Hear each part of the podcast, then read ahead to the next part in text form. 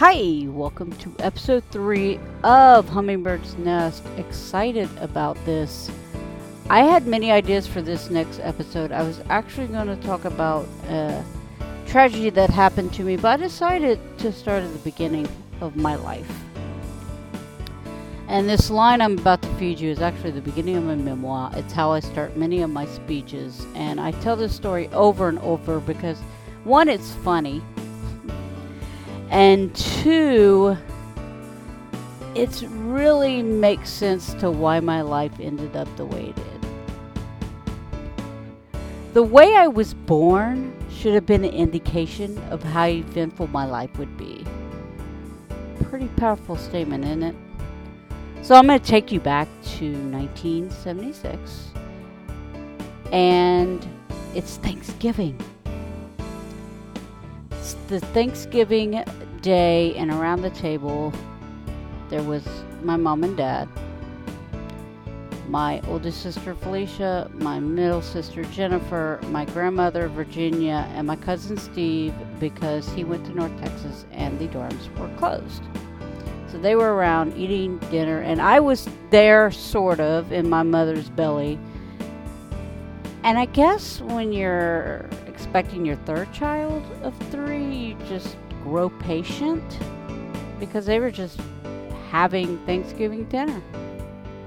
That patience actually got spread thin by that Saturday. I think they were ready for me. I was already like 16 days late, so they were ready for me.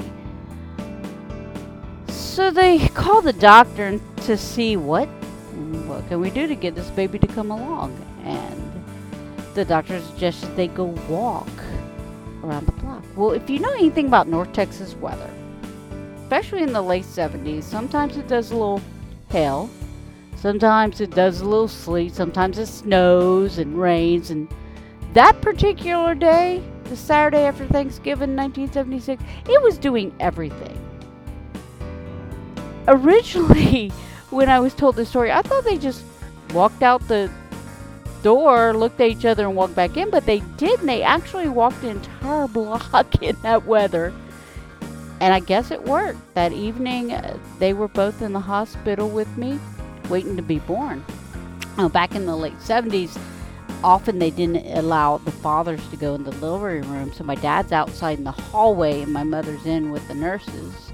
And they have her in there checking, see if, you know, how far along and ready for to catch me when I come out. They kept checking. The doctor wasn't quite in the room yet.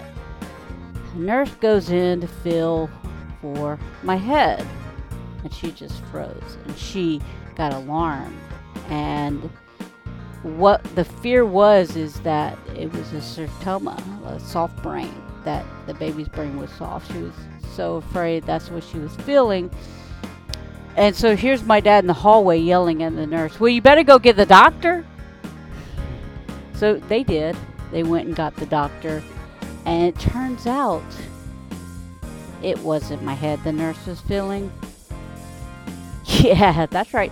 It was my bottom side, my best feature, my favorite body part. It was my butt. And that makes sense to me why everything in my life since have been so eventful and so weird and so strange because I was born bottom first, not in breech. That would be feet first. I was like in pike diver's position coming out. So I'm already, you know, cracking my parents up. I was born and I, I was, you know, average weight, born at 6:01 p.m. And I was the third of three girls.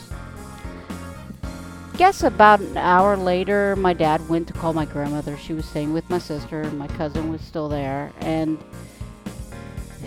he calls and said, Hey, Virginia.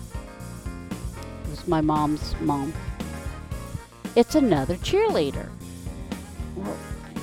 My, my grandmother froze at this point, and I think you probably could hear a pin drop. My grandmother replied, Was it a boy or girl? You see, my dad's a big sports guy. He's worked in sports medicine his entire life.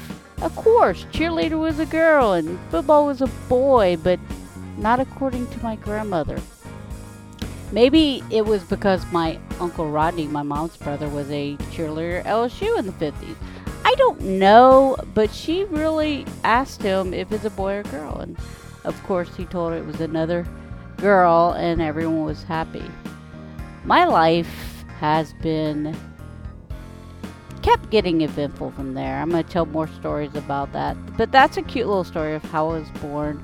And one of my favorite uh, that my parents have told me. There's so many that I don't remember. I was way too young, but there was many, many, you know, stories that I enjoy about my childhood. Some some have tragedy and sad, and some are, are great keep listening. Thank you for listening. You have any suggestions, you can email me at hummingbird76 at gmail.com. That's H U M M I N B Y R D 76 at gmail.com.